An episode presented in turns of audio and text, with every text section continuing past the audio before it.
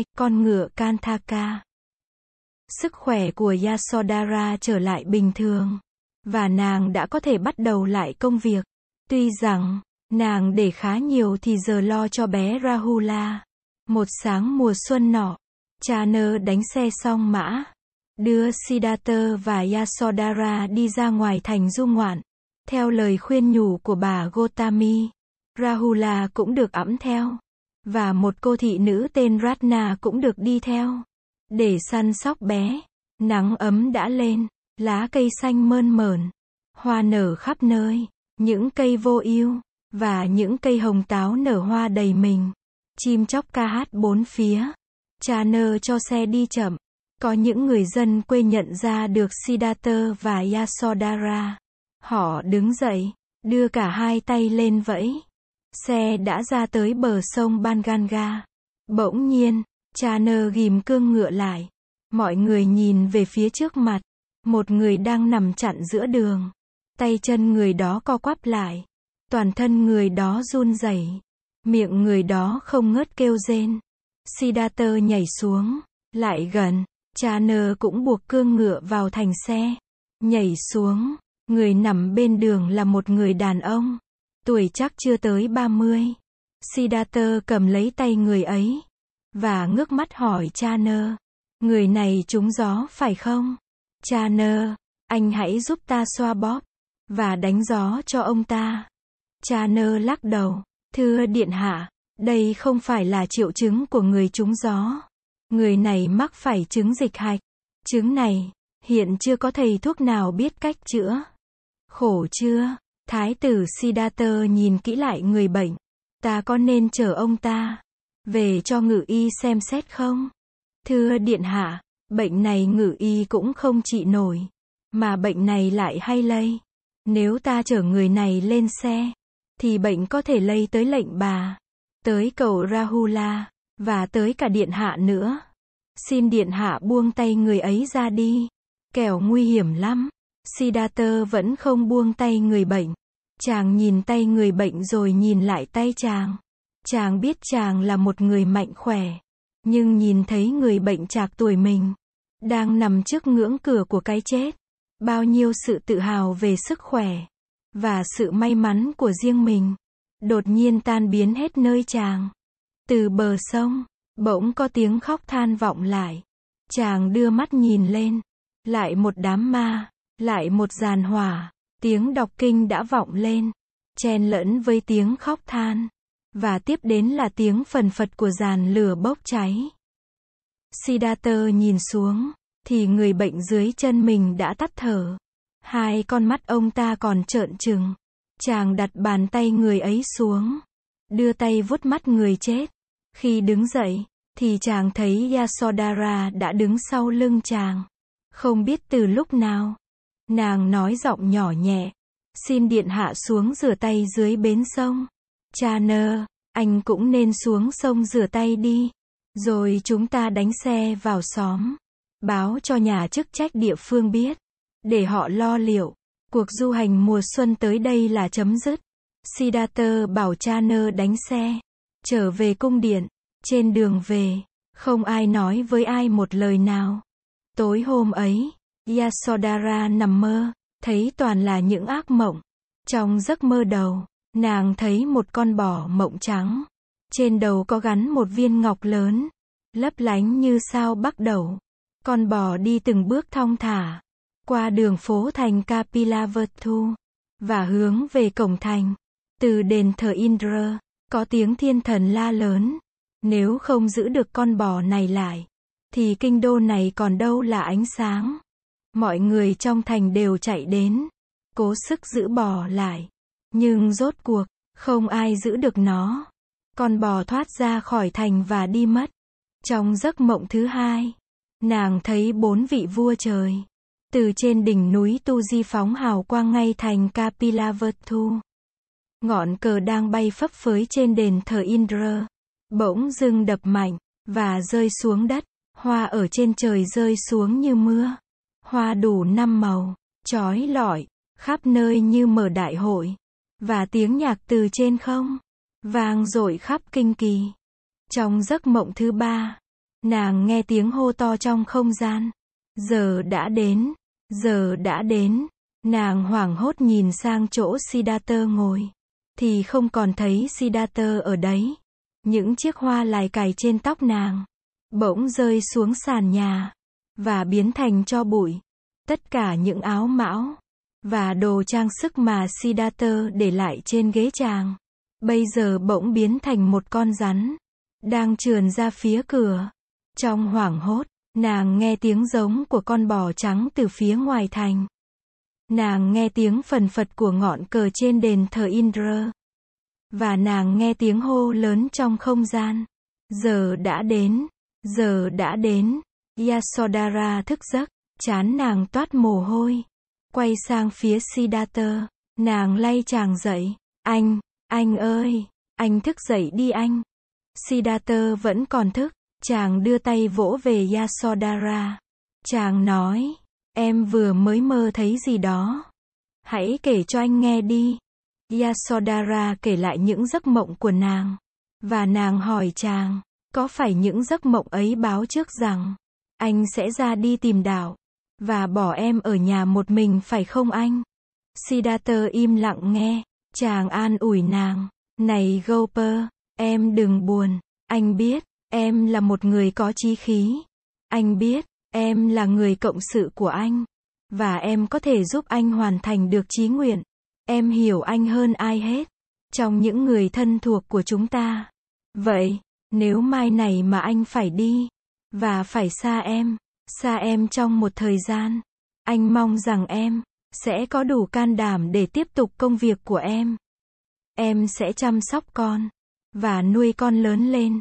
Dù anh có đi, dù anh có ở xa em, thì tình thương của anh đối với em bao giờ cũng thế. Anh sẽ chẳng bao giờ không yêu em. Nếu em biết như thế, thì em có thể chịu đựng được sự xa cách. Khi anh tìm được đảo, anh sẽ trở về với em, với con.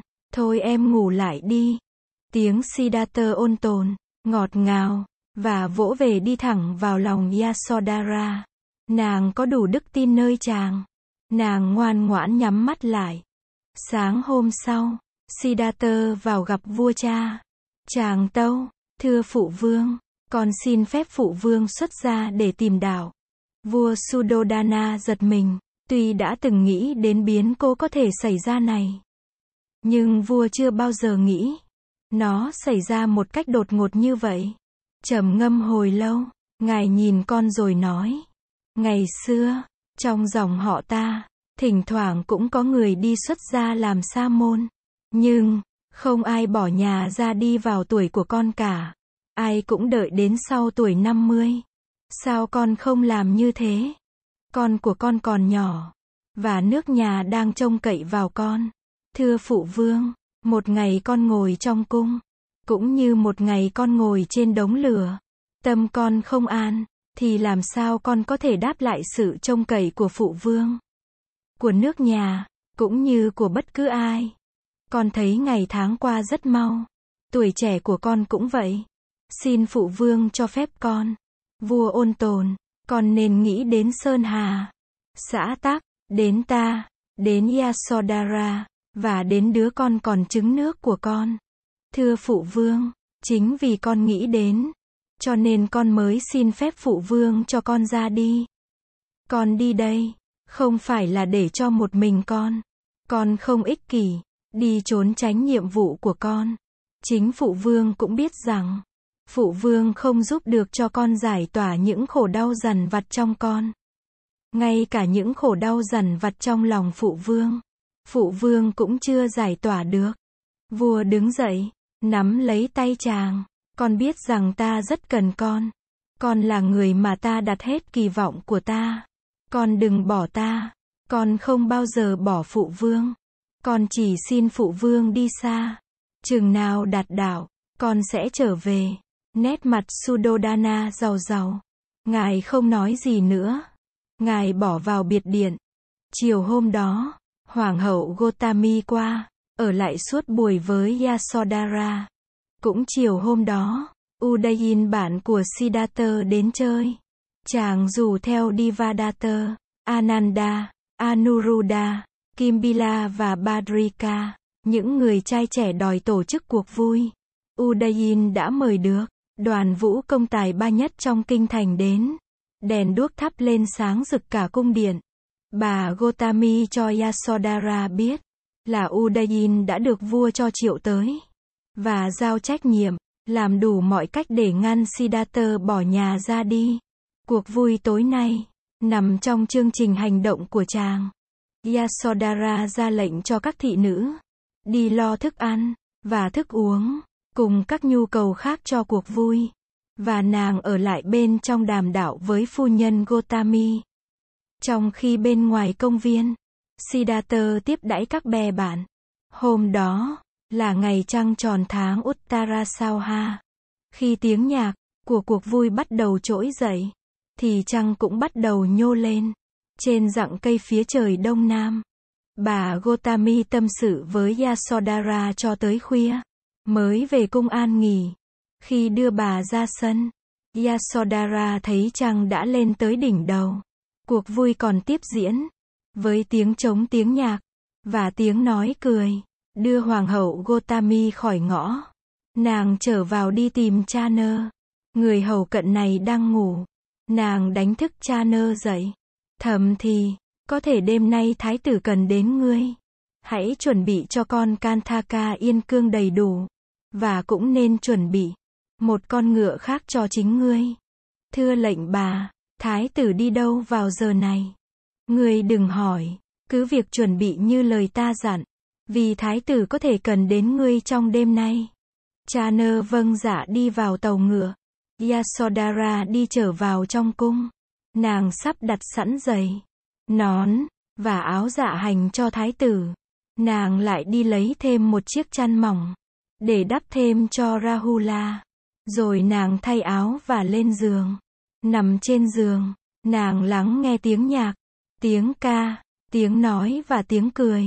Cuối cùng, cuộc vui tan, có lẽ mọi người đều đã tìm nơi an nghỉ. Yasodhara nằm yên, lắng nghe sự im lặng trở về trong cung cấm. Nằm yên chờ đợi, nhưng lâu lắm, nàng vẫn không thấy Siddhartha đi vào. Trong khi đó, Siddhartha ngồi một mình thật lâu ngoài vườn ngự. Chàng nhìn lên trời, trăng sáng vằng vặc, ngàn sao nhấp nháy.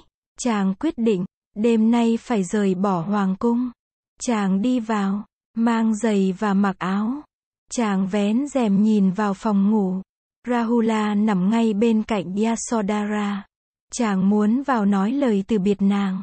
Nhưng chàng lưỡng lự, những lời dặn dò cần thiết nhất. Chàng đã nói với nàng rồi. Thức nàng dậy, chàng biết chàng sẽ làm cho phút biệt ly khó khăn hơn. Và não lòng hơn, chàng buông rèm xuống, định bước chân ra, nhưng chàng đứng lại, vén rèm lần nữa, để nhìn hai mẹ con một lần cuối. Chàng nhìn thật kỹ, như để thu lấy thêm một lần nữa. Cái hình ảnh quen thuộc, và thân yêu ấy.